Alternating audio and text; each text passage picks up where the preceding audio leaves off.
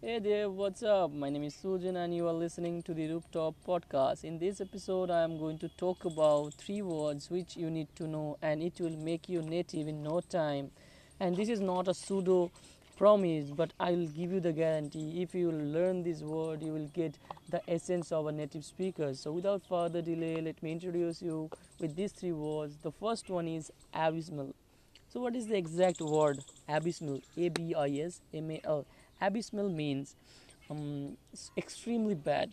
If you uh, sometimes we always tend to express our feeling about something that which is really bad, extremely bad. We can't find the right word, but in this word you will find this and you will love it. That is abysmal.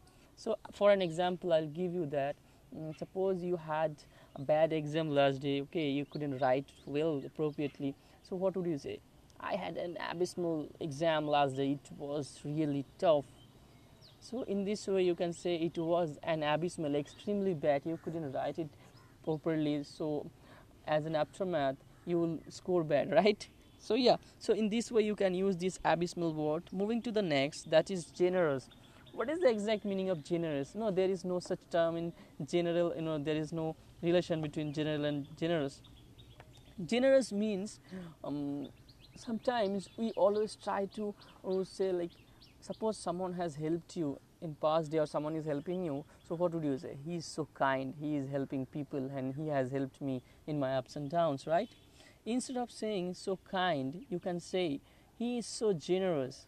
You know, he, generous is so sober and it's really elegant. It will give your voice extra a little detail which uh, which might sound like a native. Generous, general, native people always use this word instead of kind. So you can say he is so generous, he helped me in my ups and downs. I hope you have got this image. So moving to the next, last but not the least, that is so adorable. What is the exact meaning of adorable? Okay, so when, whenever we see something really beautiful, you know, too cute, so what we say? It's so cute, right? So pretty. So instead of say so cute, so pretty, you can say so adorable it is, isn't it? Like, look at this baby, it's so adorable. So adorable is something which you can use instead of cute. Cute is, uh, if you will use this word cute, cute, cute, and it will make you more cute, I guess. So instead of saying cute, you can say adorable, which is more more like a native. It will give you essence of native speaker. I hope this is clear for you guys. This is for today.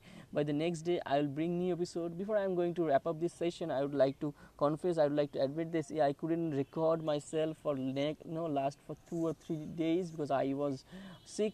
Right now, I am being re- ready to record all the things, pending works I will do.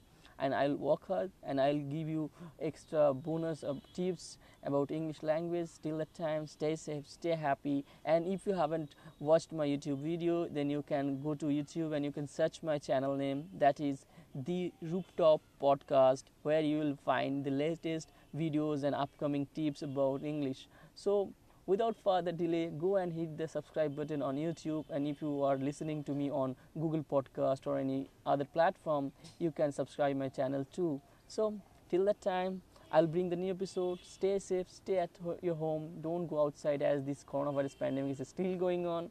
I hope they will find the medicine as soon as possible. Till that time, stay safe and don't forget to subscribe my channel on YouTube. Thank you.